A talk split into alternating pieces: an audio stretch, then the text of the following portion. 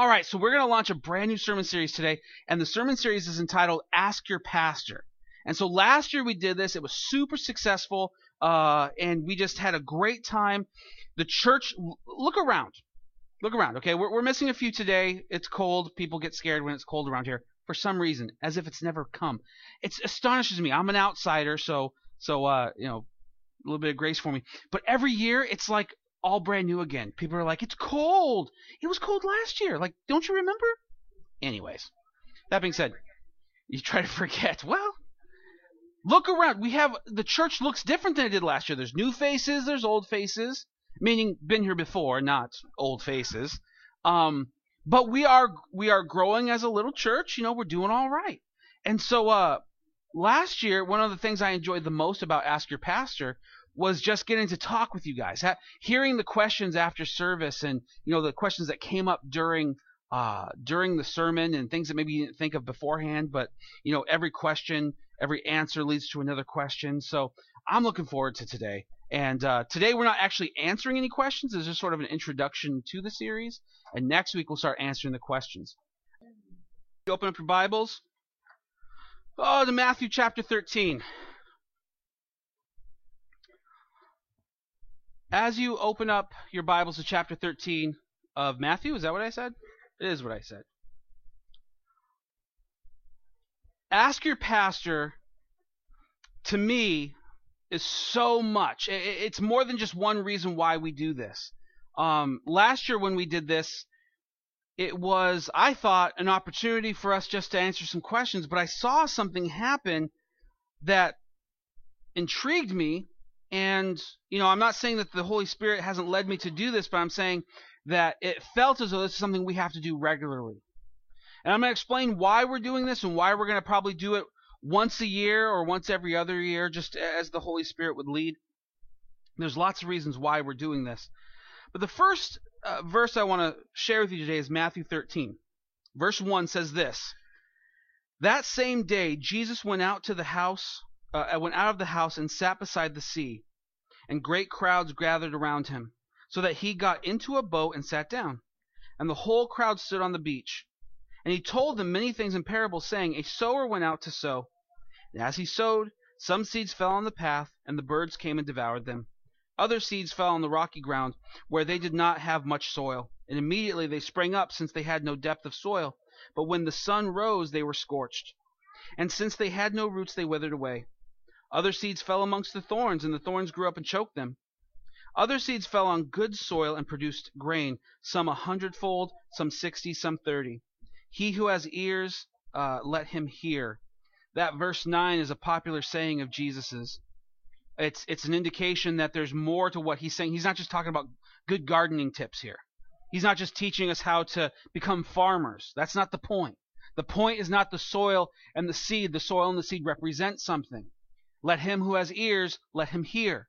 This is a parable. Jesus is using imagery that we are familiar yet with. 2,000 years later, nothing has changed when it comes to how you plant your garden or, or, or, or how you farm. It's still the same. This, this parable is something we can attach to really quickly. We can decipher really quickly. Later, the disciples will ask Jesus, what's, what's the deal with the seed and the soil? And Jesus says, the seed is God's word and the soil is your heart. And so, whenever we come together and we're going to study the Word of God, hear a sermon preached, our hearts have to be ready. Um, as Jesus pointed out, you know, the seed that's put on a hard path, it just kind of bounces off the ground because of the hardness of it. Some of us have hard hearts. And no matter how much we are given God's word, it just bounces right back. And the birds come, the, the, the enemy comes and just picks it away and it's no profit to us. The word of God is is is powerful, sharp as a double-edged sword it says, everlasting to everlasting. I mean the word of God is eternal, but if your heart is hard, it bounces right off. Then there are those who who have some chance, they have a rocky soil and and what happens is there's enough softness for the the seed to get in there and it springs up really fast, but it dies really fast too because there's no chance for roots to set in. I had to do an experiment with my son this week for science. We had to go out and pull up a plant and look at the roots of the plant to see how the how the roots nourish the rest of the plant. And and this this seed, this God's word that goes into us, it's got to take root. It's got to go deep. It can't just be on the surface. Otherwise, the scorching heat comes and just destroys it. Not just the sun, but the trials of life. Then there's the seed planted amongst thorns, and it can grow because it has it has soil, but the outside circumstances choke it out. Finances choke it out. Relationships choke it out. The past chokes it out. Sin chokes it out. All these things come along and, and the, the weeds or excuse me, the plant tries to grow, but the the weeds overtake it.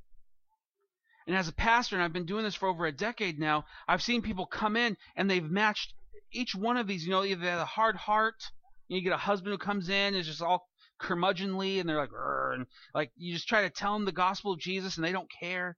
You see the the the folks who come in all excited and and one week they're like, "Yeah, we're to change the world." And the next week it's like, "No, I don't want to do that anymore. Just go back to my old way of life. Go back. You know, I I abandoned what I once knew. Now I'm going to go back here or I'm going to find some new flashy thing that kind of meets my my flesh needs." You have those who, who, man, they try everything, but those thorns just keep happening. They can't get enough money. They can't ever find a house. They can't ever get their marriage uh, uh, on the on the right track. They just so many, and then they do get those things, and then something happens that, that they couldn't anticipate or see, and the thorns come in and just choke out everything, and they and they live a, a stunted Christian life. They might still be Christians, but they're they're so choked continuously that the Word of God never grows in their heart. And then lastly, you have the one where good soil, planted seed, the Word of God, it grows 160, 30 fold. Two warnings. Warning number one is we can't simply assume that we're the good soil, right? Um, there's a 1 in 4 chance that we could be, but there's a 75% chance that we're not. We have to be careful. We can't assume that we've been a Christian for 40 or 50 years, so we must be the good soil the thorny ground can can exist for a long time like that, just continuously being killed by the thorns of life, the weeds of life. We can't assume that we're the good soil. And the the second is that we have to make sure that our heart, the, the, the soil of our heart is ready for the Word of God. I'll be honest with you, there's times in my life where I've purposely sat in a sermon and got nothing. Just sat there, good hour of my life just went by, I got nothing. But there's been times where, I don't know, everything lined up, my heart was ready, something was preached, and that word has lasted with me five, six, ten years, where I remember it like I was there. I don't know if my heart was ready. I don't know if my heart was hard previously. What I know is that in that moment, I was ready. And there are times where I'm not ready, and there's times where you're not ready. Today, we have to be ready. As we go through the next few weeks, answering some pretty big questions. Like last time was like the the the, the entry level questions. The questions got a lot deeper this time. Um, we want our hearts to be ready for God's word. We have to live this life where we are guarded by the armor of God from Satan, but we're open to the Lord. We, we can't guard ourselves against Him and His Word. We have to allow His Word to penetrate our hearts. The Word of God, like I said, is eternal. The Word of God itself needs no verification or or, or vindication. It, it is what it is, and uh, you choose to believe it or not. And and so today, I want your hearts to be ready. I want you to be in prayer as I preach, that you would be able to receive God's word. I mean, even that parable, to receive that, your heart has to be ready. You could receive that today and then go home and get really bad news. And that will choke out anything that's said here today. What we need to be is is is soil, uh, a heart that's a soil that's so soft that it that it receives the word of God, and no matter what comes along, the word of God stands taller than it. I was pretty bummed last night. You know, I was going through some some stuff on the internet. You know, the internet today gives you instant access to almost anything. And I was just going through, you know, our country's just in a hard spot right now, you know? You have you have a well defined line right down the middle between people on the right and people on the left. And don't fall for any of that. I mean, that's a trick of the enemy like any other trick that he has to divide people. Even non Christians, to divide people in general, to get them so focused on the line that they miss Jesus. You know, the people on the left think they have Jesus on their side. The people on the right think they have Jesus on their side. And Romans 13 shows us that God's in control of all these things.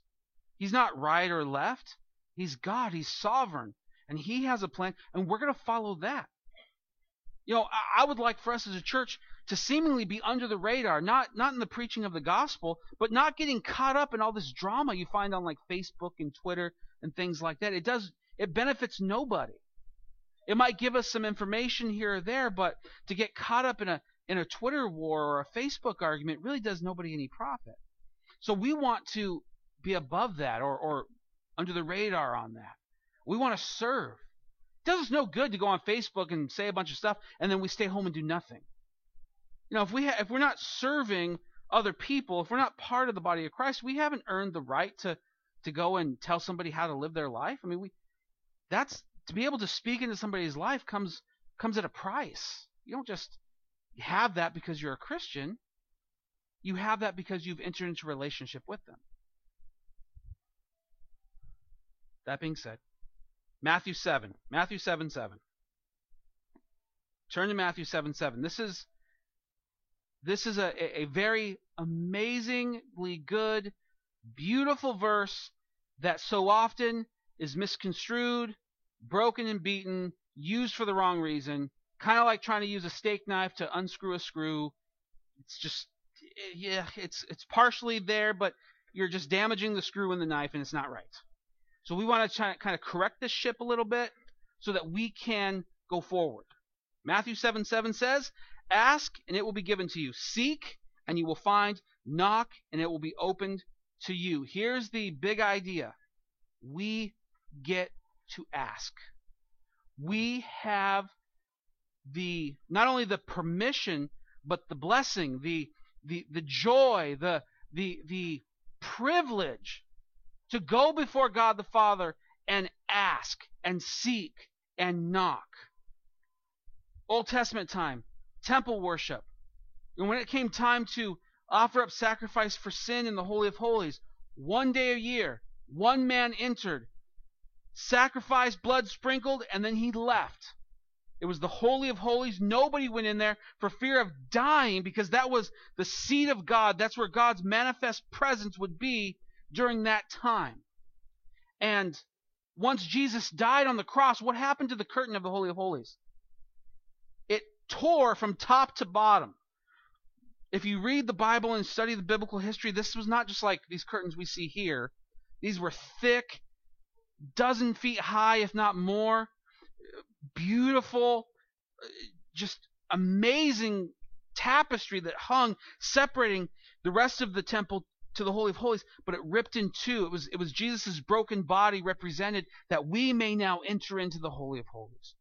We get to seek, and so often this verse is used as like a hammer or a bat to bludgeon God to get him to do what we want.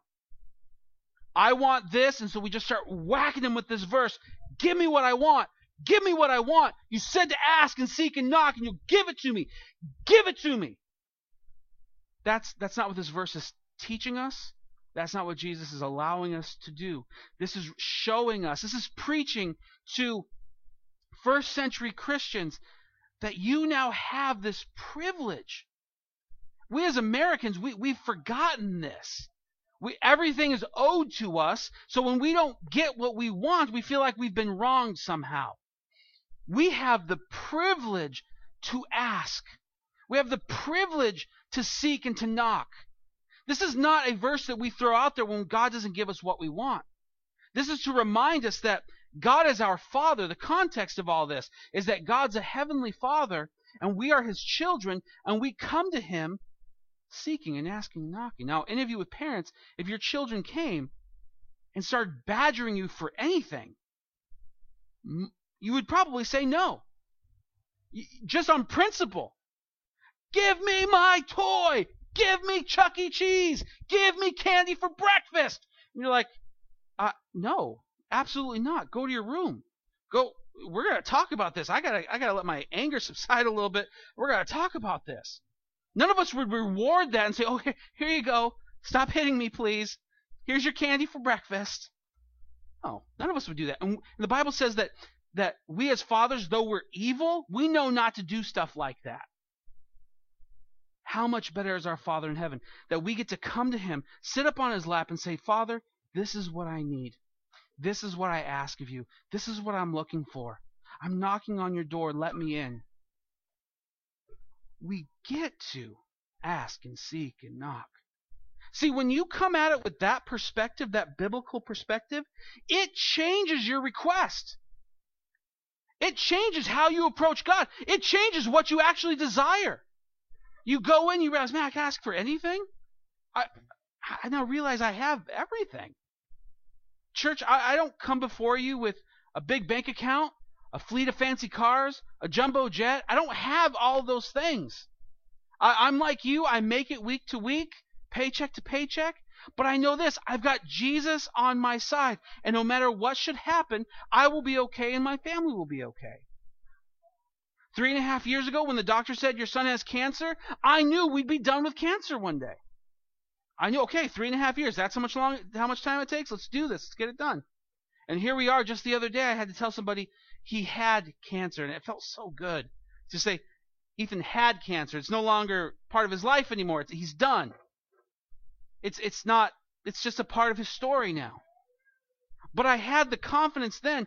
It was a hard now. Let me kind of bring the microscope in. The day where he was diagnosed, I did not really feel that. the presiding fear or the presiding emotion was anger and fear. But as the day wore on and as the week wore on, I realized, okay, I've got to make a choice. I've got to follow the Lord. I've got to trust Him, or I'm going to go insane. I have I have two choices. Those are it. I go insane because I can't control anything, or I trust in the Lord. I'm being still and knowing that He is God, and we're going to move forward in that. And that's what we had to do. We get to seek. Now, in that time, I sought the Lord. I knocked on His door. I asked Him to take away cancer. And His plan was the three and a half years, and now we're done. I don't look back in resentment. I don't wonder why He didn't heal Ethan the way I wanted Him to. I just look back and say, Lord, you healed my son. Praise God. Let's move forward. Ephesians 2 and 1 is a very important uh, set of verses, a very important chapter in the Bible. I mean, it's all important, it's all good, but but this is one that I continuously am going back to in the in recent weeks. I find myself in Ephesians chapter 2 so often. Ephesians 2 1 says, And you were dead in the trespasses and sins in which in which you once walked, following the course of this world, following the prince of the power of the air, the spirit that is now at work in the sons of disobedience. Let me stop right there. Verses 1 and 2 fly against everything that we see on television, the internet, and the world. The world teaches us we're all God's children. Inherently, we're all born into the kingdom of God, and that's not true. Paul says we were trespassers. We were in a place that we shouldn't be. We were we were destined for hell. We're we're not just born into the right place or the right time. We were trespassers. We were dead in our trespasses. Dead. Has anybody ever been to a funeral and seen a dead body? They don't do anything. They're not alive. The Bible says that we were dead in the trespasses of our sin. That's the reality of us without Jesus. Pre Jesus, before Jesus, we're dead in our sins. We're not children of God. And that might hurt your feelings, and I hope that it does because I want you to see the truth of that. That's not because of you or what you have done that automatically makes you a child of God. Continuing, verse 3 Among whom we all once lived in the passions of our flesh carrying out the desires of the body and the mind, and were by nature children of wrath, like the rest of mankind. And verse 4, this is the turning point. But God, being rich in mercy because of the great love which He loved us, even when we were dead in our trespasses, made us alive together with Christ. By grace you have been saved, and raised us up with Him, and seated us with Him in the heavenly places in Christ Jesus so that in the coming ages we might show the immeasurable riches of his grace and kindness towards us in Christ Jesus. For by grace you have been saved through faith. And this is not your own doing, for it is the gift of God, not a result of works, so that no one may boast. For we are the workmanship created in Christ Jesus for good works, which God prepared beforehand that we should walk in them.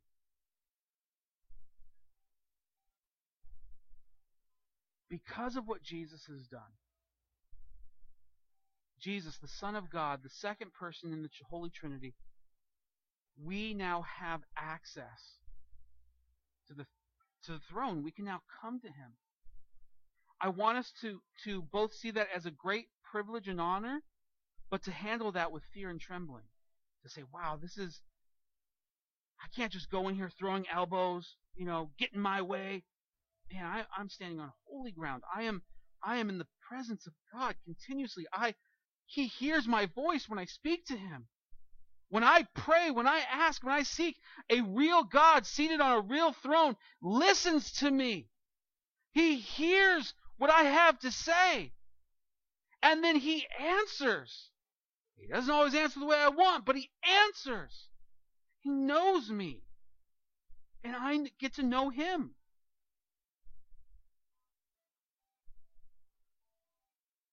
So the first question we have to deal with before we ever ask any other question about God is are you a child of God? Are you saved? John chapter 3, when Jesus is talking to Nicodemus, he tells Nicodemus, you have to be born again. There's no ifs, ands, or buts. You know how you were born one time in the flesh? You must be born of the Spirit. And Nicodemus box, how do I go back into my mother's womb? Jesus says, no, no, no. You were born of the water already. Now you must be born of the Spirit. You must be born again. You must, by faith, believe in Jesus and what he has done on the cross. You must, by faith, live according to his word and what he has commanded us to do. You must, by faith, come together with a bunch of people you don't know and learn who they are and get to know them and become a family with them. I, I tend to, in, in, in smaller circles, I start to feel awkward. Lots of people, 20, 30 people doesn't bother me. But one or two people brand new don't know them, I just run out of stuff to say really quick. Like, how's the weather? I'm done. Like, that's all I got. I got nothing interesting to say unless you, you know, like football or Parks and Rec. Like, I have nothing else to add to this conversation unless we can get to talking about Jesus somehow. Then there's stuff. But, but it's like, so, you know, cold weather's coming. In this area, that could get you killed. To talk about the snow that's coming.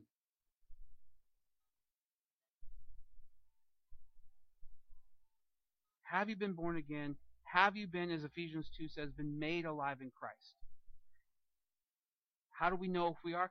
Are we putting our faith in Christ? We're not just believing that He was or believing that He was a good teacher, but, but He's our all in all.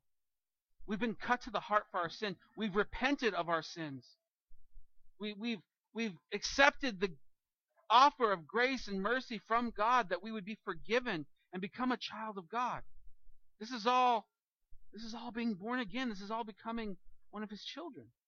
It means you have hitched your wagon to his pony and you're never going to let it go. He's never going to let you go. You might run away and you might be scared and you might not want to trust, but he's going to hold on to you forever. Is that where you're at? Or is Jesus a complement to your life? He's good on Sunday mornings. He's good when it's time to pray. When somebody when something goes wrong, you run to him. Or, or, or are you with him as as much as you possibly humanly can be? It's that's that's you. That I can't choose that for you. I can't make you do that. And heaven would be really bad if I made you guys all go there. I want you guys to know Jesus because you know Jesus. That all being said, getting getting that challenging question, um, you know, given that challenge being given, why are we doing this Ask Your Pastor series? I got a bunch of reasons. Here they are. Number one, accountability. I I I love it because it challenges me. I don't have any preconceived notion that I have all the answers. My goodness, you guys are all in trouble if that's your mindset. All I know is where to get the answers from. I know who has the answers. So you guys ask a question, then I ask Jesus. I just pray and I seek through his word and we, we do our best to answer these questions. But what that does is that challenges me. You know, a lot of pastors nowadays go unchallenged. They just keep preaching the same sermons over and over and over again. It's not that it's not that that's a bad thing. It's just nobody grows in that way. It's like just eating carrots the rest of your life. They're good for you and they have vitamins, but you can't just have carrots all day. And, and you guys can't have the same message all the time. You guys can't um, always hear the same verses. We need to know the Bible, you know, in its entirety, not just one section or one idea or one concept. And so it challenges me to go to places in the Bible that maybe I'm not frequent in. Know, I've had I had a question that that um I held over from last time because I couldn't answer it. Um, it was about Rahab. You know, I don't go to the story of Rahab that often. I hear mentioned in in Hebrews and in, and in other parts of the New Testament, but I never study her story on purpose. And so now I have to.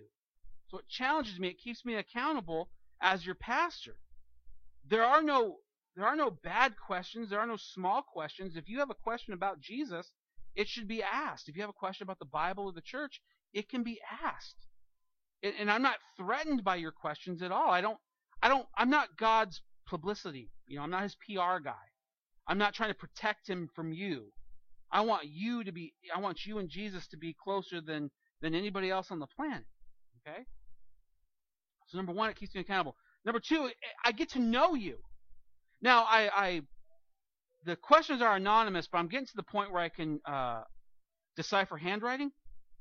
Like I'm trying to, okay, I think that's this person. I think that's this person. Some of you gave them to me in person, so that kind of, you know, one plus one equals two, so I know who that is. But it develops an intimacy. All the people I've ever been close with in the church are people who allowed me to ask them the hard questions. Our relationship grew faster and deeper than any other relationship I've ever had. And some of the most joyous times I've ever had in church were the times where I could just ask uh, any question. Well, what about this or what about that? And then they begin to talk, and that brings up another question. It creates this relationship that can't be found anywhere else. So, it helps me get to know you, and it helps you get to know me. Number three, and this one's really, really important to me, it roots out bad theology. Bad theology is like a splinter in your foot. If you get a splinter in your foot, I mean, just not blatantly bad theology, like that subversive, kind of behind the scenes, you don't really know it's bad, you kind of think it's, seems like it has some good in it, but it's like a splinter in your foot. At first, it's just a tiny pain, but if you left that unchecked, infection could set in, and you start walking with a limp, and next thing you know, you could you, you could lose a limb because of it. Bad theology has to be rooted out of our lives. And sometimes because it starts off bad, we don't realize that the end result is bad theology. For instance, like Matthew 7 7, when we're taught that, you know, that's your guarantee to get whatever you want from God. You want it, you ask, you seek, you knock, and you'll get it. It's bad theology. Starting off from the get go, and you grow that into a really bad theology, you got to scrap that all and go back to the beginning. You know, by the end of that, your your your your theology is infected. And so, you asking questions, some of the questions I got, the root of them were bad theology. A question about this or a question about that, I could surmise from them, well, that's because they have been taught this, and that's why they're asking this question. Because when you have bad theology and then you read the Bible, you realize, oh, one of these two is right. They can't both be right. It's either this one or that one. And so bad theology put up against the Word of God, Word of God wins every time, and your bad theology gets put aside, gets cast away. And there's no, we all walk in some form of bad theology. Theology is just the understanding of God, the, the study of who God is. And, and sometimes we have it, and it's not an, an indicament of who we are as a person. It just means somewhere along the line we picked up something, and now we just got to get rid of it. Now, now to, to sit back and say, well, that's the way I've always been taught. And you you haven't been around long enough to, to say those types of things, and you're not even you're younger than me, and you're not like this pastor or that pastor. That's pride, and that is bad. I don't come with the credentials. I don't. I haven't written tons of books. You know, I don't have a, a thriving blog and all this other business. I don't have a lot of internet traffic to my websites and whatnot. All I have is the Word of God, and I'm comfortable with saying this is what the Word of God says, and this is what you say. Now you choose who you're going to follow, that theology or the Word. These questions help us to root that out. To say, okay, this is what you've been taught, but this is what the Word says. Now let's make a choice. Now let's be challenged to go back to the Word ourselves and, and to seek this out. And so often it leads to more questions, which is really awesome too. Number four, big word, big buzzword lately. Foster intimacy and friendship. Kind of hit on that on number two, but that was number two was between you and I, but it'll help between each other. You know, it, church is not about how many relationships I can have. It's about how interconnected we all can be. You know, one of the greatest joys I have as a pastor is when I hear that one or two of you, not one, two or three of you, get together outside the walls of the church. Hey, we're going to Dunkin' Donuts. Hey, we're going over here. Hey, we're going antiquing this weekend. Hey, we're going uh, motorcycle riding this day, and we're doing this. It's like, okay, I'm I'm not necessary for your relationship. You know, I don't have to say, hey, Timmy, come over here and play with Johnny, and you guys be Christians together. It's like I don't have to do that. Remember, when, did your mom ever do that for you in school? Like, I'm gonna go get that boy and make him be friends with my kid. My mom did that, and praise God, I had friends that way because I was like this but smaller. Um, just a big bunch of awkward and running around and yeah. So, anyways, um, you can make friends that way, but how much better when you guys just make friends together? When you hear somebody ask the question and you're like, man, I wanted to ask that too. Man, I, it might be my best friend. I don't even know it. So we get to have intimacy and authentic relationship and and every other uh, buzzword you find on Facebook nowadays about Christianity. Number five, this one's important to me, maybe not so much to you, but it breaks down the untouchable pastor uh, persona or or whatever you want to call it.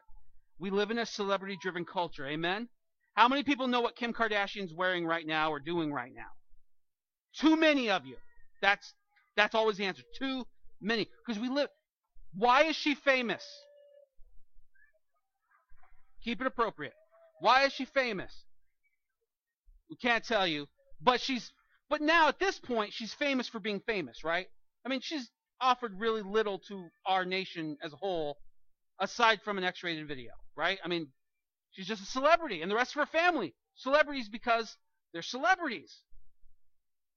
Paris Hilton, that was 10 years ago or so now. She was famous for what? For her dad owning hotels? I mean, we live in a celebrity driven culture. And we love it when our celebrity is is is even remotely religious, right? Like, oh, this guy, I saw him, he he goes to this church or that church, or he mentioned God, and we're like, oh like we got the we got the star quarterback on our team, yay! We're celebrity driven culture. And we have pastors who have who have I'm talking about good pastors who have written books. They do have the blogs. They've made DVDs. They have huge ministries. And then they become a celebrity. Everybody follows them on Twitter. They got the little blue check mark next to their name because their account's been verified. It's not a joke. It's not a person impersonating them. Celebrity pastors, and some of it, some of them handle it well, and some of them don't.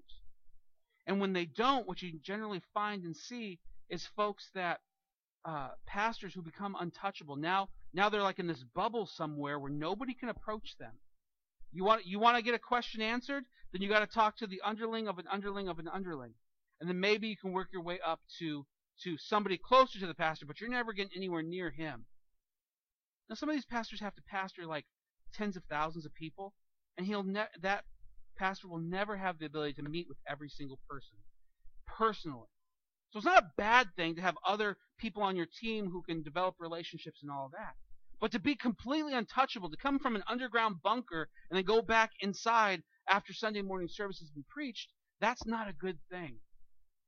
We we have a church where we have enough uh, personal relationships where I don't have to live in a bubble somewhere, and and letting you ask me whatever questions you'd like, and me teaming up with you to answer these questions helps keep that wall down. I don't want to be the pastor who's untouchable or, or, or unknowable, you know, Monday through Saturday. I can't meet with all of you all of the time whenever you want, but I'm certainly not the other end of the pendulum where we can never meet. And so it helps keep that at bay. And, and not that we have, uh, not, not that I'm a, a threatened to be a celebrity pastor anytime soon, but the celebrity pastor mindset transcends the number of people you have in the church. You could have 10 people and still be untouchable in your church. Shepherds lead the sheep. Shepherds are with the sheep. Shepherds who aren't with the sheep aren't shepherds. They're just guys. To see beyond the walls of this church. You know, we are so driven by what's right in front of us that sometimes we think the problems that, that what we're going through, everybody's going through. Or we see some ministry in Florida or Washington or California or Texas, and, and we see their problems or their questions being answered, and we think, oh, that must be what everybody thinks. No, we're we are our own we are our own little church, connected to the big church, but we have our own problems. You know, in, in Atlanta, mega churches like on every corner, all that. But what happens when they get snowfall? They shut down the state for like two inches of snow, right?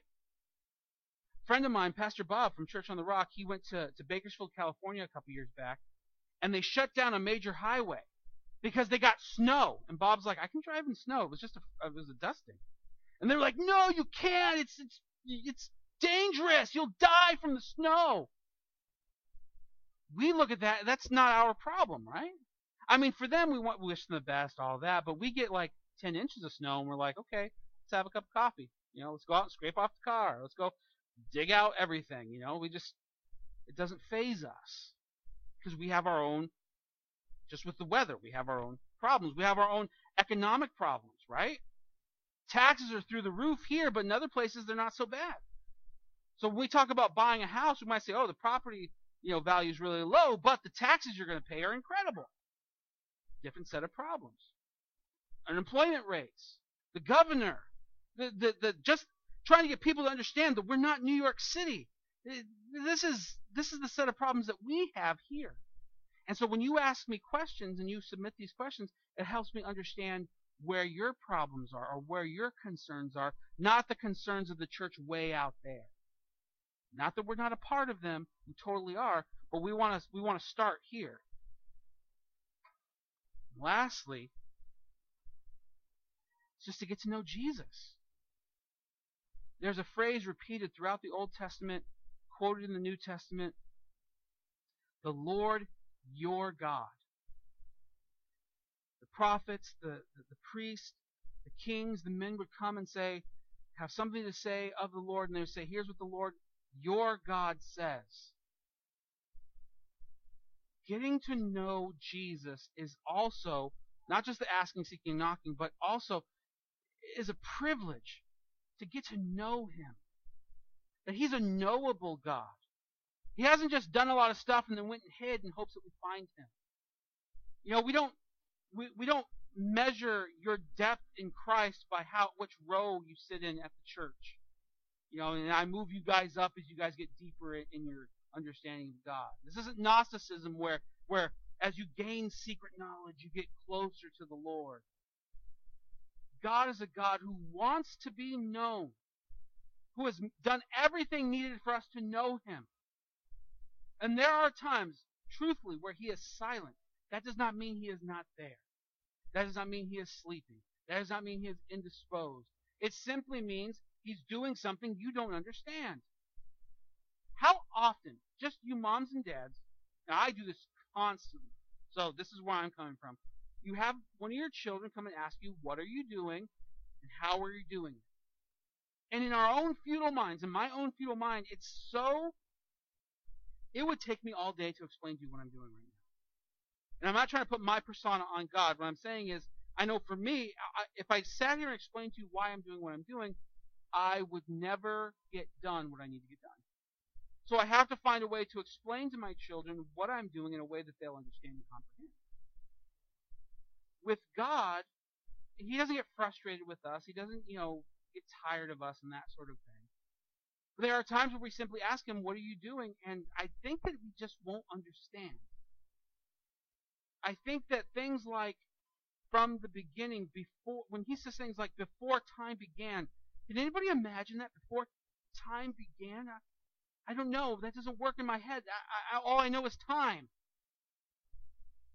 All I know is, is, is the measurement of minutes and seconds and days and weeks. And when the Bible says beforehand, before the beginning. How do you, how do you do before the beginning? He's given us that and we're struggling with it, right? And so I think there are times where God is silent, not because he doesn't want to tell you what's going on, but it would just be a lot faster if we just followed him in faith. Now it seems counteractive to say, hey, just trust and don't ask when we're having an Ask Your Pastor series. But they kind of work both together. We're going to ask questions where we don't get the answer we want or we don't understand the answer, and we have to be okay with that and move forward in faith. But God is a God to be known. In Exodus chapter 6, verse 7, where God is telling um, Moses, he's explaining to him what to do. He's going to go before Pharaoh. He's going to let my people go.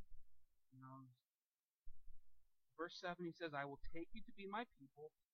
I will be your God, and you shall know that I am the Lord your God, who has brought you out from under the burdens of the Egyptians. Fast forward to Revelation chapter 21, the, the, the end of that book. In verse 5, it says, And he who was seated on the throne said, Behold, I am making all things new. Also he said, Write this down, for these words are trustworthy and true. And he said to me, It is done. I am the Alpha and the Omega, the beginning and the end. To the thirsty I will give from the spring of the water of life without payment.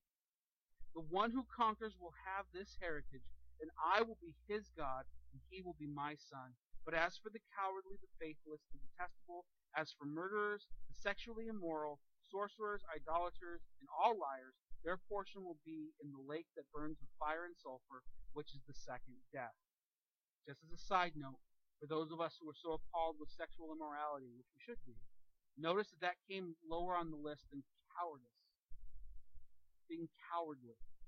The first thing that Jesus points out is, is someone being a coward. We're we're living in days where we're not called we, we don't have the freedom to be cowards when it comes to our faith.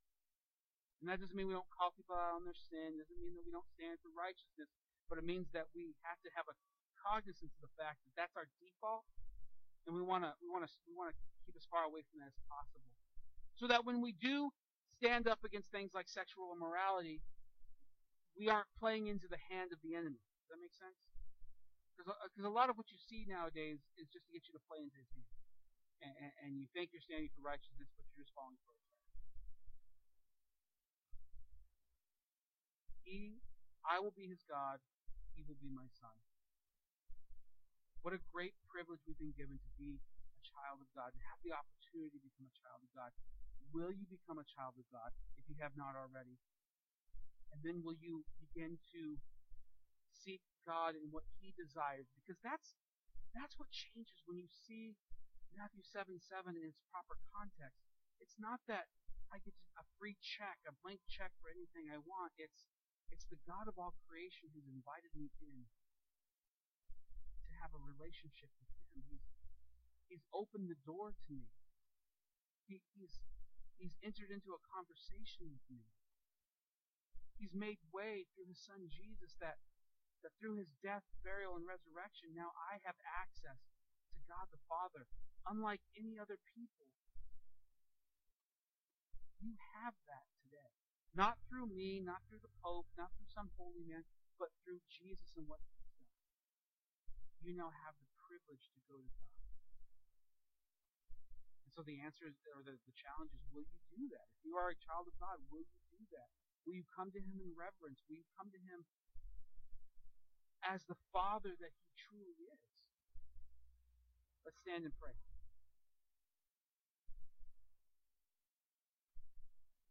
A lot of what we need to do as a church falls underneath these next four things I'm going to mention. Number one is surrendering. And we're taught to not surrender, to hold our ground. Somebody's going to take advantage of us. And that's, that's true in the world. But before God, surrendering is absolutely essential It's laying down your life before the Lord. For those of you with trust issues, dad issues, mom issues, relational issues, this is a hard one to swallow. To say, I'm going to be vulnerable before the Lord when, when I've done that with humans and they've just taken advantage of me. Today, I'm encouraging you, I am imploring, I'm exhorting you to open yourself up to the Lord. Be guarded against everybody else, but to open yourself up before the Lord surrender to Him. To put your arms up and say, Lord, I give up. Number two, to worship.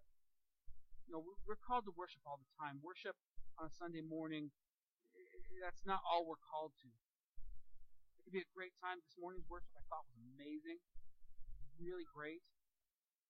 But that's not the only time I'm going to worship. I'm called to worship Jesus all the time. When when the Jews are first coming out of Egypt and God's talking to Moses, telling him what to do, he's telling he tells Moses, tell the fathers, talk to your children about what the Lord has done. When they lay down, when they get up, when they're eating, when they're walking, when they're working, when they're playing. Talk to them about me. Worshipping God is a continuous thing. Number three, repent. Some of you have the idea that repentance is um, like forgiveness. They're not. They're two different two different things. Forgiveness, seeking forgiveness, is that act of submission, saying, Lord, you are God, I am not. You are holy, I am not. I've sinned, and I ask for your forgiveness. Repentance comes after that, though. Repentance is, I've received forgiveness and grace and mercy, now I walk away from that sin. I walk away from that which I was doing that I know is wrong. I walk away from it. That's repentance. So, we surrender, we worship, we repent, and then we're loved by God. And this is a tough one too. These are all really hard. They're not our natural, uh, they're not our nature. Loving God, I can preach to you, love God all day long. I can preach to you, be loved by God all day long. But when it comes to me by myself being loved by God, that's a very difficult thing because I start to struggle with worth, uh, with worth. I start to struggle with doubt and fear. You know, there's nobody else around, and you know, just me and the Lord, and I have to trust, Lord, you love me. It's not based on what I have done, it's all based on what you have done. It's not based on on my successes today, and it's not hindered by my failures today. It's all because of what Jesus has done on the cross. That I have placed faith in him and now I have his righteousness being loved, just simply being loved, is not a license to to sin. It actually enables the ability to not sin, to go forward not in sin. So let me pray for you. I pray that right now you have a continued moment with the Lord where you would understand how much He loves you, the access you have to Him, and how cherished you are by Him. Amen. Father God, we praise you. And Lord, I am under no I'm under no preconceived idea that I have all of the answers, that we have any of the answers, Lord. We're seeking you. And Lord, we're asking that above all things that Jesus would be known, that the message of the cross would go out to this world, that would continue to uh, bring home your sons and daughters. Lord, you have, you have done all things necessary to bring reconciliation.